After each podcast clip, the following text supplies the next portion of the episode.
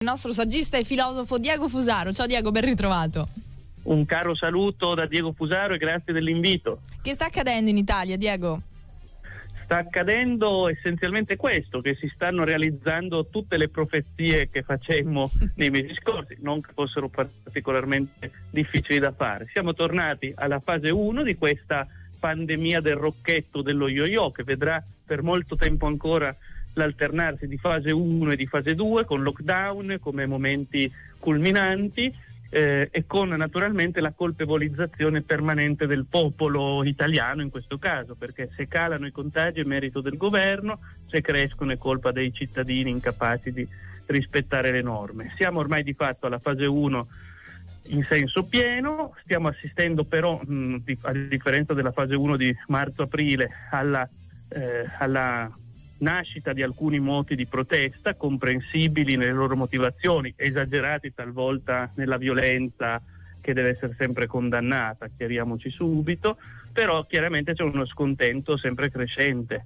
legato ovviamente a motivi di lavoro, perché i lockdown e la fase 1 significano genocidio delle classi lavoratrici e dei ceti medi, legati a motivi anche di libertà, perché effettivamente la nostra Costituzione è diventata carta straccia durante questa pandemia, perché in nome del teorema bisogna salvare le vite e la Costituzione viene profanata quotidianamente, la libertà di assemblea passa in secondo piano, la libertà di movimento cessa di sussistere, la libertà di iniziativa diventa un puro flatus vocis tra l'altro, piccola notazione, è curioso come gli apostoli del liberismo che per 30 anni hanno tagliato sulla sanità pubblica, chiuso ospedali a più non posso, adesso si dicano preoccupati per la nostra salute, come se gliene fosse mai importato qualcosa, ma usano semplicemente questo teorema, salvarvi la vita, come strumento per ridurvi libertà, diritti e per sbattervi di nuovo agli arresti domiciliari, deve essere chiaro questo, perché se veramente importasse loro della nostra salute non si spiega perché hanno tagliato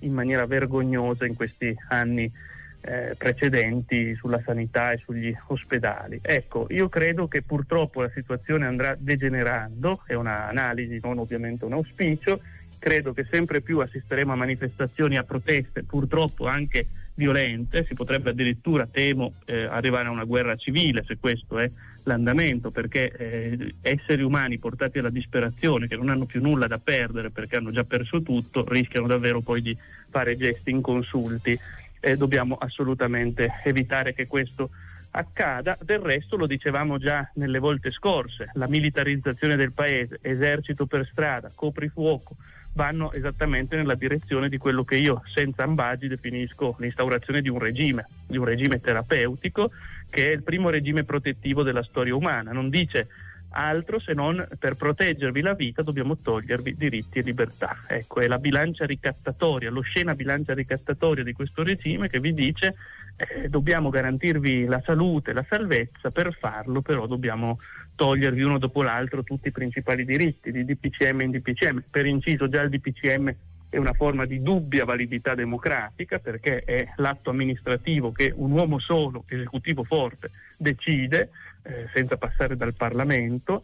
Eh, naturalmente ci si dovrebbe domandare cosa fanno le opposizioni, dormono evidentemente perché non stanno facendo nulla per contrastare questo regime terapeutico, parlano solo di migranti e della solita manfrina che in questo periodo francamente è del tutto volta solo a spostare l'attenzione rispetto all'incapacità delle opposizioni di fare opposizione, perché eh, nelle regioni in cui, in cui, amministrano, tra cui anche le Marche in cui eh, siete, eh, stanno facendo anche peggio del governo centrale, questo è il dato inquietante, stanno prendendo misure ancora più stringenti rispetto a quelle del governo.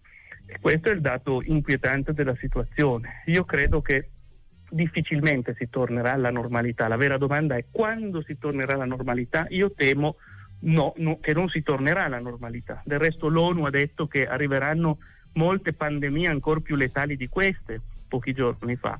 Del resto hanno detto quelli dell'OMS che bisognerà imparare a convivere col coronavirus perché potrebbe non andarsene mai più. Ecco, hanno creato quello che io definisco il primo golpe planetario, che non è gestito da un singolo Stato nazionale, ma ricoinvolge tutti, è sovranazionale e naturalmente si avvale del potere dei singoli stati nazionali, l'Inghilterra di Johnson oggi, domani l'Italia di Conte, l'altro giorno la Francia di Macron, si avvale dei governi nazionali per far valere questo che io chiamo un, una ristrutturazione autoritaria dei rapporti su scala planetaria. Cioè il capitalismo iniziava a perdere il consenso, Occupy Wall Street, le giubbe gialle in Francia, e doveva quindi prendere una svolta autoritaria. Insomma, è l'extrema razio questa, l'ultima carta che le elite neoligarchiche del capitale giocano per evitare di essere rovesciate.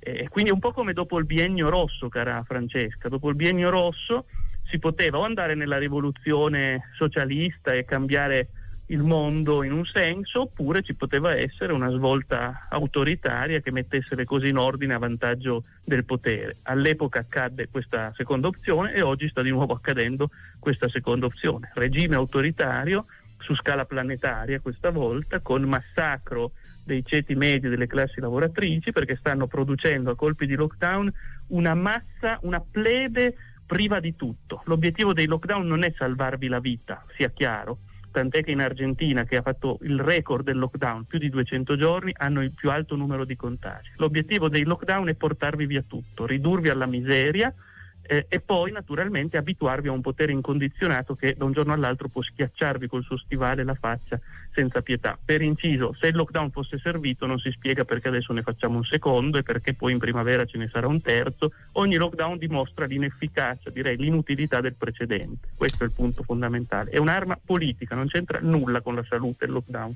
Grazie Diego Fusaro, se volete approfondire anche il suo pensiero vi invito a leggere l'ultimo suo libro edito da Rizzoli, Difendere chi siamo, le ragioni dell'identità italiana. Grazie mille filosofo e saggista Diego Fusaro di essere con noi ogni domenica qui a Radio Linea.